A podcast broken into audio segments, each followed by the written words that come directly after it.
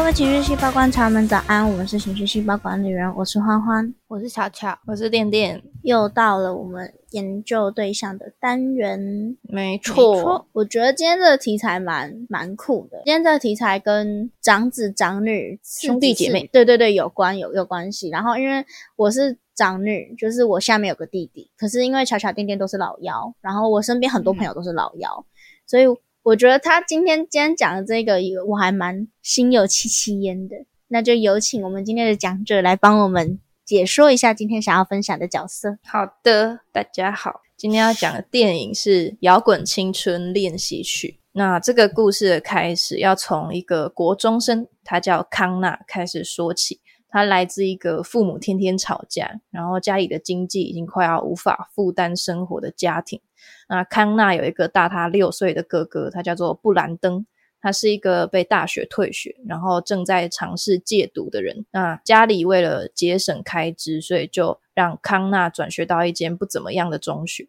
那在上学的第一天，他就看到对街有一个穿着时髦啪哩啪哩很漂亮的女生，他就为了跟这个女生搭讪，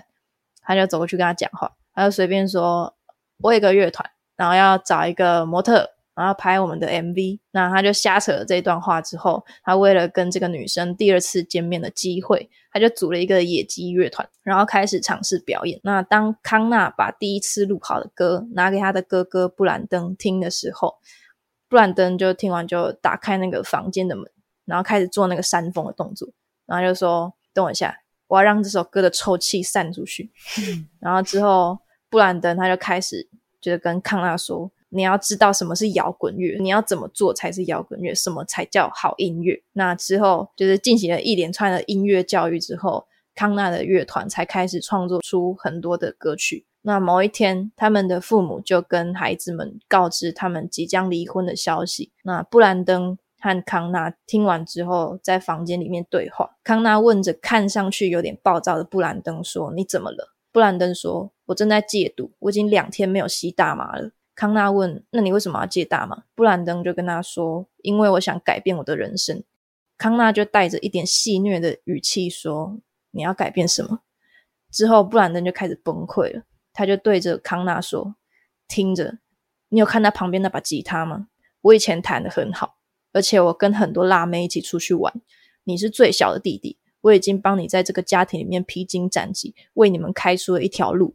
我独自面对了他们六年，你以为他们现在已经够疯了吗？想象一下，他们二十几岁的时候，两个年轻人跟一个狂哭的婴儿租了一间公寓住，他们结婚只为了可以上床，他们根本不爱彼此，我独自夹在其中，后来你们出生了，谢天谢地，你们走出来的路是我开辟出来的，你们一路顺风，毫发无伤，你知道大家都在笑我吗？他们说我是独宠，大学退学生，大家都喜欢你，那没关系，但是你们要记得，我才是那个在前面开路的人。说完之后就留下了呆愣在原地的康纳。故事的结尾，康纳和他的女朋友，也就是开头提到的那个漂亮女生，他带着他们乐团的试听带，搭着小艇出了国，想要逃离这个混乱的环境。而最后布兰登在港口的岸上看着逐渐远离的康纳的小艇，他非常激动地举起他的双手为康纳喝彩，他真心的希望康纳有一个比他还要精彩的人生。真好、嗯、感动落泪，感动。我前面会说我觉得我有一点心有戚戚焉，就是因为就是我我们家也是，我我发现爸爸外遇的时候是我高二嘛，那我弟小我五岁，所以他那时候才小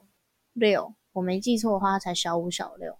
很小，其实很小，所以他对于这件事情的认知跟我对于这件事情的认知其实完全不一样。我们后来长大聊开才知道，我们那时候听到的重点完全不一样。就是对我来说最严重的是爸爸外遇这件事情伤害到妈妈，可是对我弟来说，他第一个念头会是我的家庭也不完整了，视角视角上有落差。我那时候已经大到我十五岁嘛，十五岁是已经大到可以接受父母离异的年纪了，我的心智年龄那时候是、嗯、就是对我来说父母离异没有关系，但是对我来说最受伤的是我的妈妈受伤了。可是对于一个那时候才十岁的小小朋友，小四小五小五小六 的, 的小朋友来说，他的重点会更放在我的家庭已经不完整了，我以后就是一个爸爸妈妈分开的小孩了。所以我们其实一我一直都以为我们遇到的事情是一样的，可是其实我们遇到的事情完全不一样。我们遇到的事件是一样的，可是我们的情绪跟我们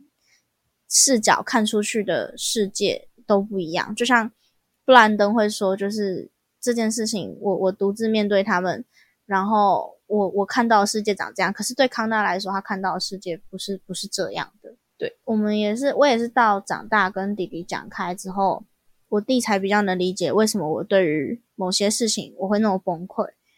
那是因为就像我我我很在意公不公平这件事情，我弟小时候是不理解的，但是我后来长大跟他聊开了才知道，就是因为我小时候一直被迫受到不公平的对待，因为我弟导致，可是因为我弟没有类似的经验，所以他对于公不公平这件事情就没有那么执着，所以他会反过来不理解我，就有点像是前面康纳反过来问布兰登说为什么要戒大麻，就是你到底在你到底在图什么，你到底需要什么。那我到那时候才就是就是也有点就是压着我的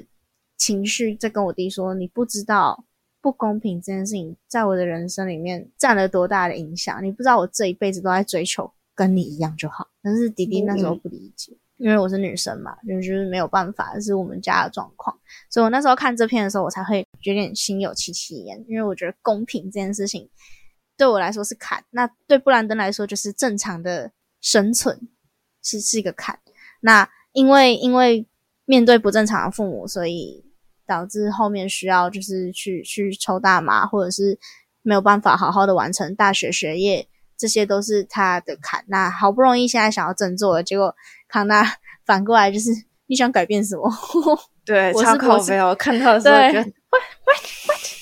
我是我是哥哥，我一定也会崩溃，因为那时候我弟也是，你你干嘛？你没有逼，你为什么要这么贪小便宜？因为那时候是在讨论公不公平的时候，是店家欠我东西，然后我想要回去要，然后我弟就觉得干嘛、啊、就算啦、啊，然后就觉得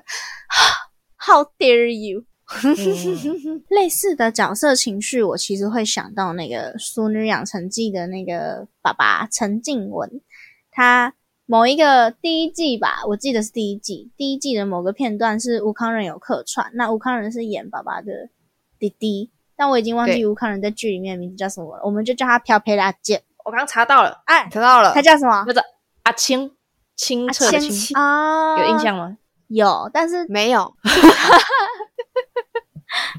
好嘛，他叫阿青，然后阿青是一个很漂配的人，就是从小就是因为他是小的嘛，所以就是小时候想要干嘛就干嘛，然后陈静文要背负的那个重量就是比阿青还要大很多，然后最后中药行也是由他继承的。然后阿青回来家乡的时候还在那边讲屁话，在那边跟他说什么你这辈子就空手的这间中药行，你也没有做你想做的事情啊，这样有比较好吗，什么什么什么的。哦，那个嘴脸真的是比我现在看的文字看到康纳对布兰登问说你到底想要改变什么的嘴脸，我觉得可恶一百万倍。我有一个类似的，也是兄弟姐妹，可是可能没有那么的贴切，是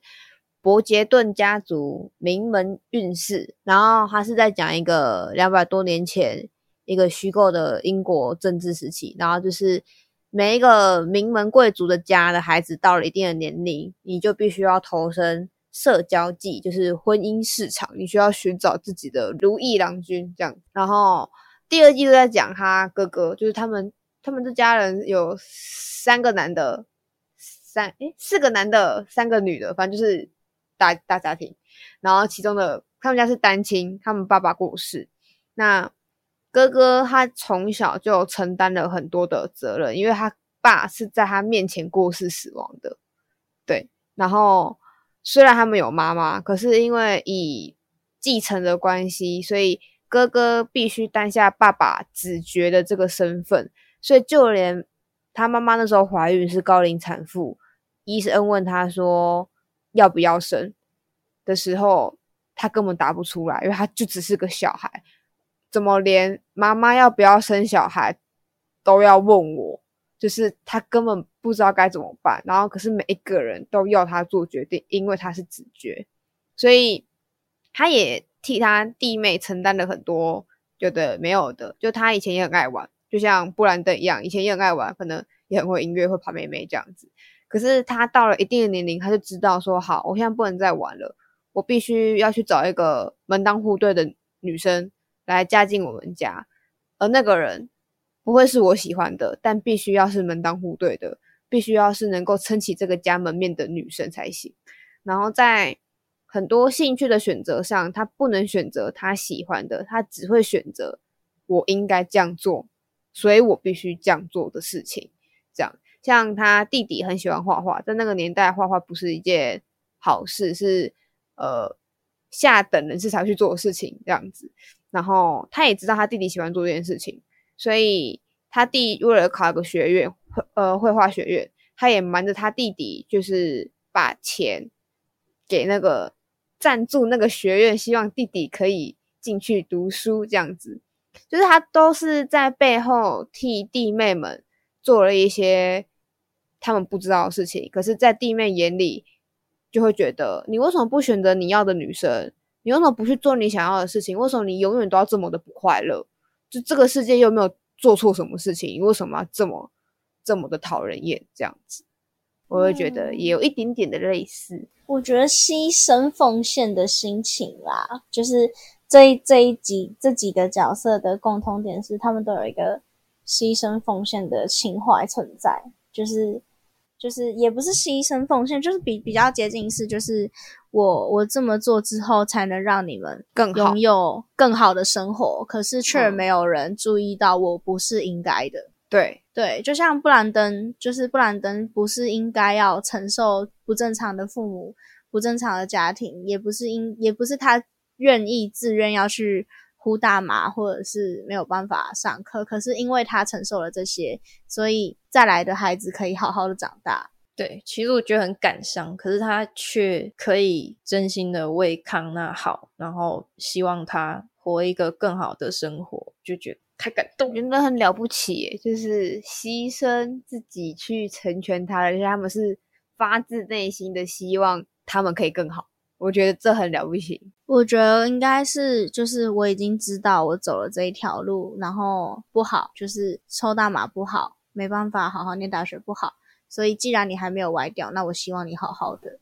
嗯、或许也寄托了一点自己在对对对在康纳身上，是是是，就是看着你成就，我想那那也是我我也能觉得那是我的一部 分, 部分大家应该就是我刚才知道巧巧跟电电没看过，可是我觉得应该多数人都有看过，因为它应该是一个国小的教材，它叫姐姐的守护者我有看过，可是我完全不记它里面的详细内容了、啊、我只知道大纲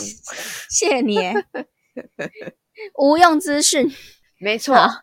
我觉得，我觉得牺牲就是手足之间的牺牲情，每一次都会让我联想到，绝对是姐姐守护者的安娜。就是虽然我觉得大家应该都看过，但我还是讲一下，避免有巧巧这种状况发生。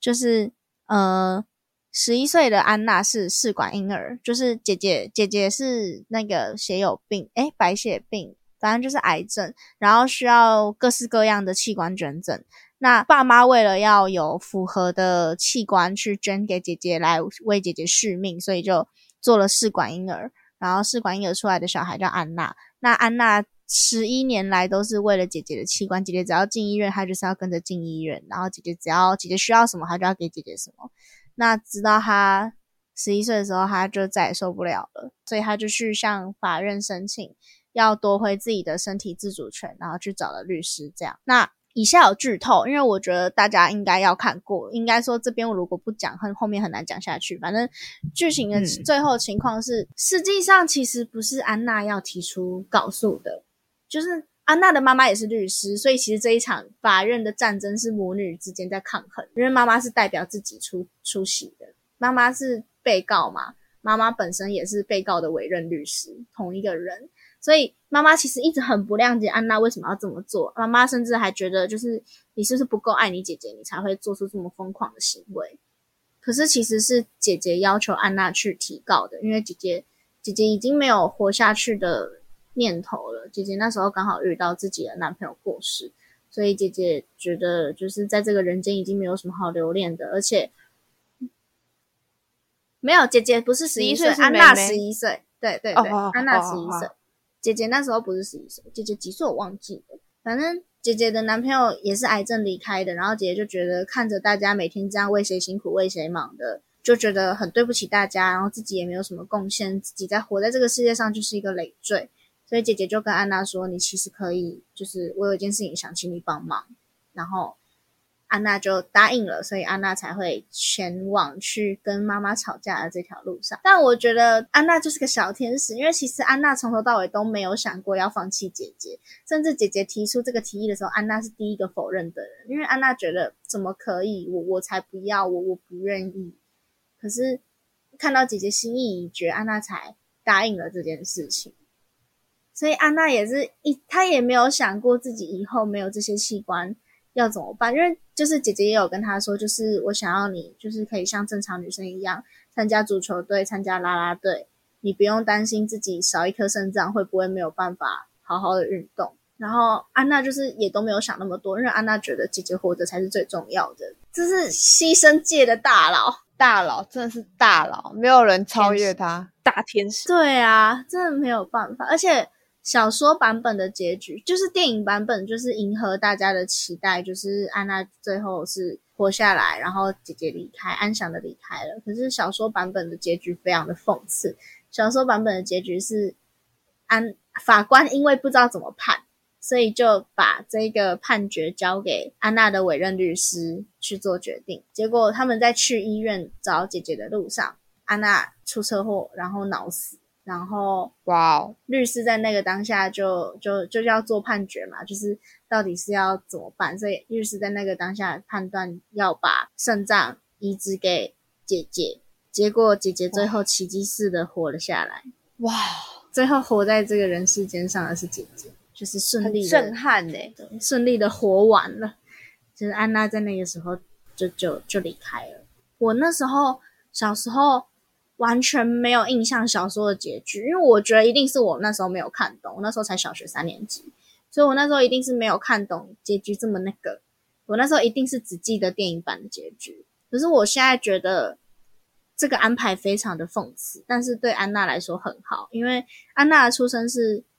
不完全被期待的，安娜的出生全部都是寄托在姐姐身上的，所以剩下活下来的人必须得要永远怀着感激庆幸还有那些微的罪恶感度过余生。我觉得这点是非常讽刺，安排的非常精妙的，很会写。但是有点离题的，只是主要我想要讲的是这种牺牲小我的心情，我觉得在手足之间如果要存在的话，必须得要是出自于就是我真的理解你，并非你愿意所以我愿意祝福你，就是我真的理解你这样子的发言不是你故意的。就像是布兰登知道康纳在那边讲屁话的时候，不是康纳不是真的觉得这件事情没什么，应该说康纳确实觉得这件事情没什么，可是他那个时候不知道这件事情的重量对布兰登来说有多么严重，就像是对，就像我弟不知道对我来说公平是一件多难能可贵的事情，它是我需要积极营营去争取的事情，我弟不知道，因为这对他来讲是唾手可得的东西。就像对康纳来说，不抽大麻就只是一个选择，可是对布兰登来说，抽大麻是一种不得不。了解。嗯，我我觉得是，我觉得布兰登最后可以真正的发自内心的去祝福康纳要好好的，也是因为我我知道你不是故意的，那我让你理解了我的故事之后，我还是不希望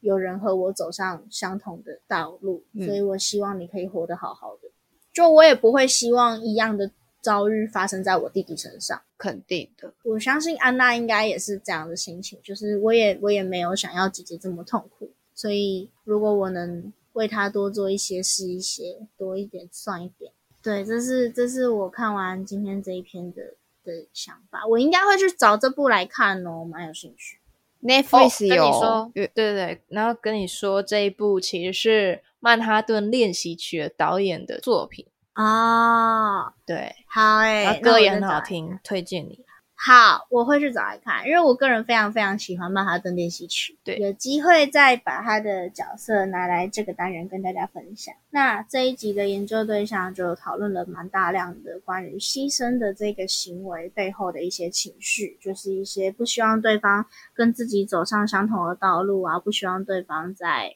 再重蹈自己的不得不的那些覆辙。那如果你有想到类似的角色想跟我们分享，或者是你有一些角色想要就是你觉得很喜欢想要跟我们分享的，也全部都欢迎你来树洞或者是 I G 的小盒子来找我们。那今天的研究对象就差不多到这里咯，大家晚安。晚安。When you were staring at your bedroom wall, with only ghosts beside you.